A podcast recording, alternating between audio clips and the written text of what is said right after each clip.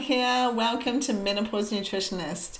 I believe women can thrive in menopause and have the body composition of their choice if they master their nutrition and lifestyle.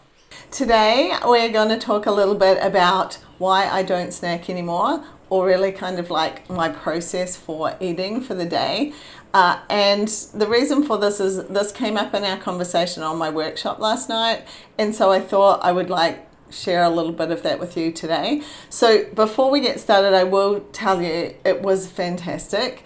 Uh, and because of the overwhelming kind of great feedback that I've had, um, I'm going to make it available. So, it's obviously a recording. Lots of people are still catching the recording. And if you were signed up and you didn't obviously make it on. Lots of people are busy at this time of the year.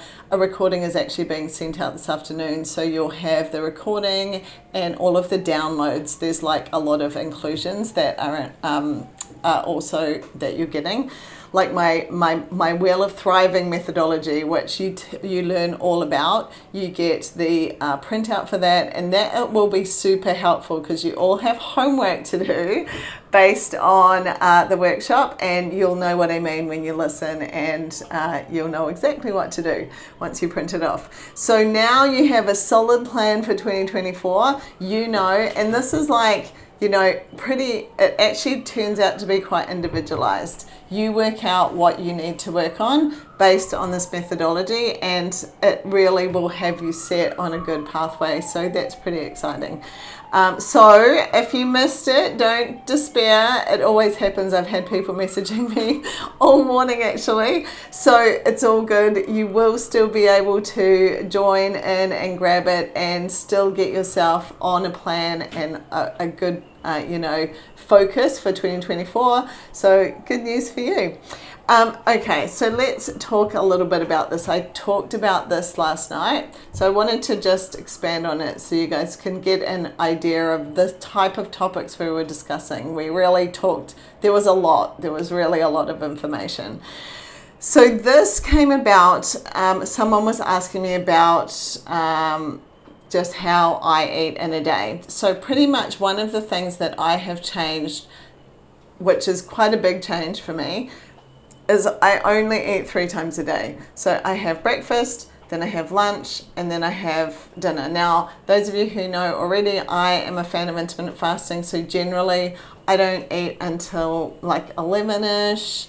Uh, around about that, between 11 and 12 for my breakfast, my first meal, and then I'll have lunch and then I have dinner. So, in the past, I would just snack if I felt like it, I would have afternoon tea. So I'd have a cup of tea at like three o'clock with something sweet. It, it, it, it would vary. So now, if I feel like something sweet in a cup of tea, I have that right after lunch. And what that does is it actually means that the insulin that is being used in my body is only happening three times a day when I have breakfast, when I have lunch, and when I have dinner. When we are spiking insulin all the time, insulin is the fat storage hormone. So it does make a difference. And my own personal journey with this was that I all of a sudden got really bad belly fat. So that was the sugar pretty much going straight onto my belly. And that is because of the insulin. So I had to make some changes, and the reason it happened is because I was I did hadn't changed my food, like kind of plus forty. If you if you listen into you know the content I talk about, your food must change like once you hit forty, and I just couldn't tolerate the sugar. So, and if you you know do one of my programs or you're a one-on-one client, we dive into kind of the triggers of menopause, and sugar's one of those. So interestingly enough, our body will tell us generally where or what hormone is playing out. So if you are getting that just belly fat, so for me, I, I felt like I was pregnant because the rest of my body was completely fine, but I just had this belly fat. I felt like I was pregnant. So that is insulin. And that was literally the sugar I was eating going straight to my belly. So if you are kind of carrying it around your bust area, that is um, a means for you to get your thyroid checked.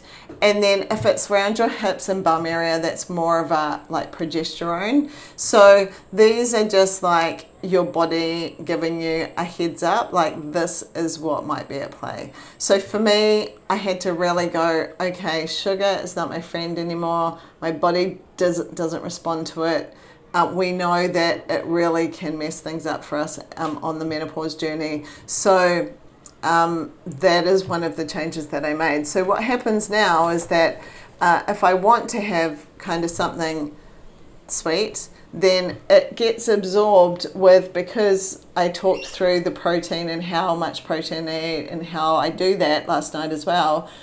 It gets absorbed with the amount of protein that I'm consuming at lunch and so it gets digested differently.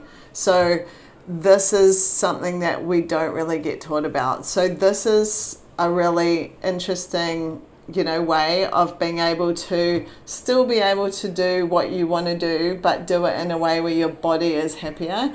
And in all honesty, you should just be eating when you're hungry instead of just snacking because often the snacking is just, uh, you know, a bad habit it's habitual rather than actually that we're hungry. Because if you follow my protocol, and all of the ladies on the call last night now know how much protein they need to eat, they all know how to make that happen. So if they're eating like big amounts of protein at each meal, then you don't feel like snacking anyway, because we know that the protein takes like so much longer to digest. And so that keeps us full, it keeps us satiated. We don't feel like snacking anyway, the cravings fall away. So we talked all through this last night.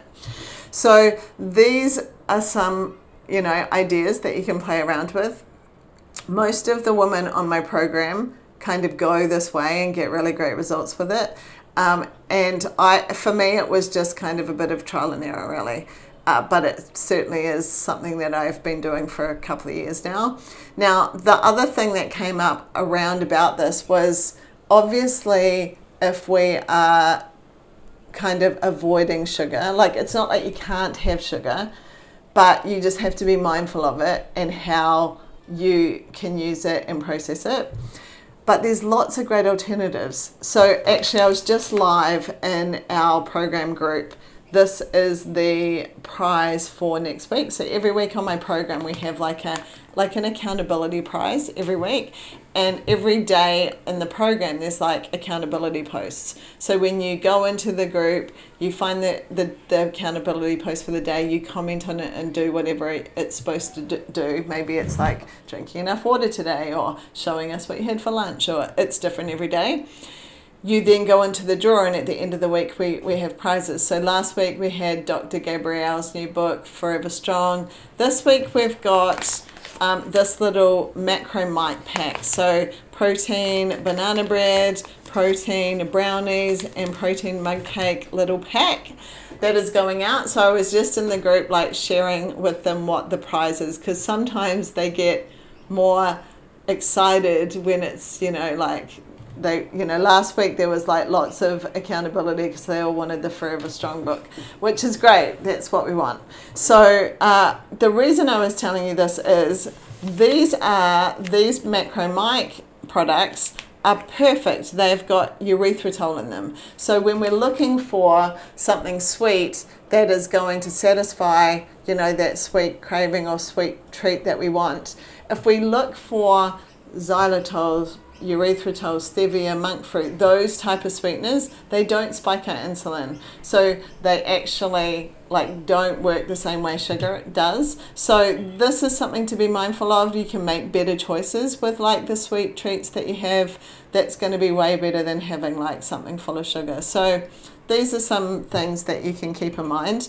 And these days we have really great options for kind of sweet alternatives um, using those sweeteners. So just wanted to like mention that because that can be really helpful on your fat loss journey and just like your health journey. Like we know that sugar basically just spikes insulin and then we have a crash and that is going to affect our energy and our blood sugar. We don't want to be doing that. So um, it really does make a difference if we can start to like clean things up. So, if you're just new to tuning in and you're hearing about this workshop that I've done, it was a live event I did last night. So, I am going to make it open so everyone can actually still grab the recording, still get themselves organized for 2024, get all of the downloads that you need. You'll have some homework to do and get yourself on track. So, there's a lot of information in there. You're going to love it. Uh, and I'll pop the actually I'll pop the link in the show notes so you can just go ahead and grab it. Um, so looking forward to helping more of you get yourselves ready for 2024. Thank you for so much for tuning in. I hope this has helped today.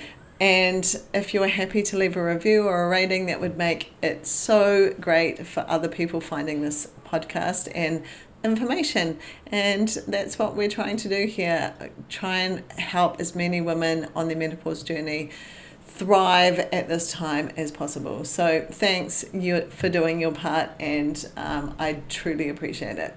Have a beautiful day wherever you are in the world and I will talk to you next time.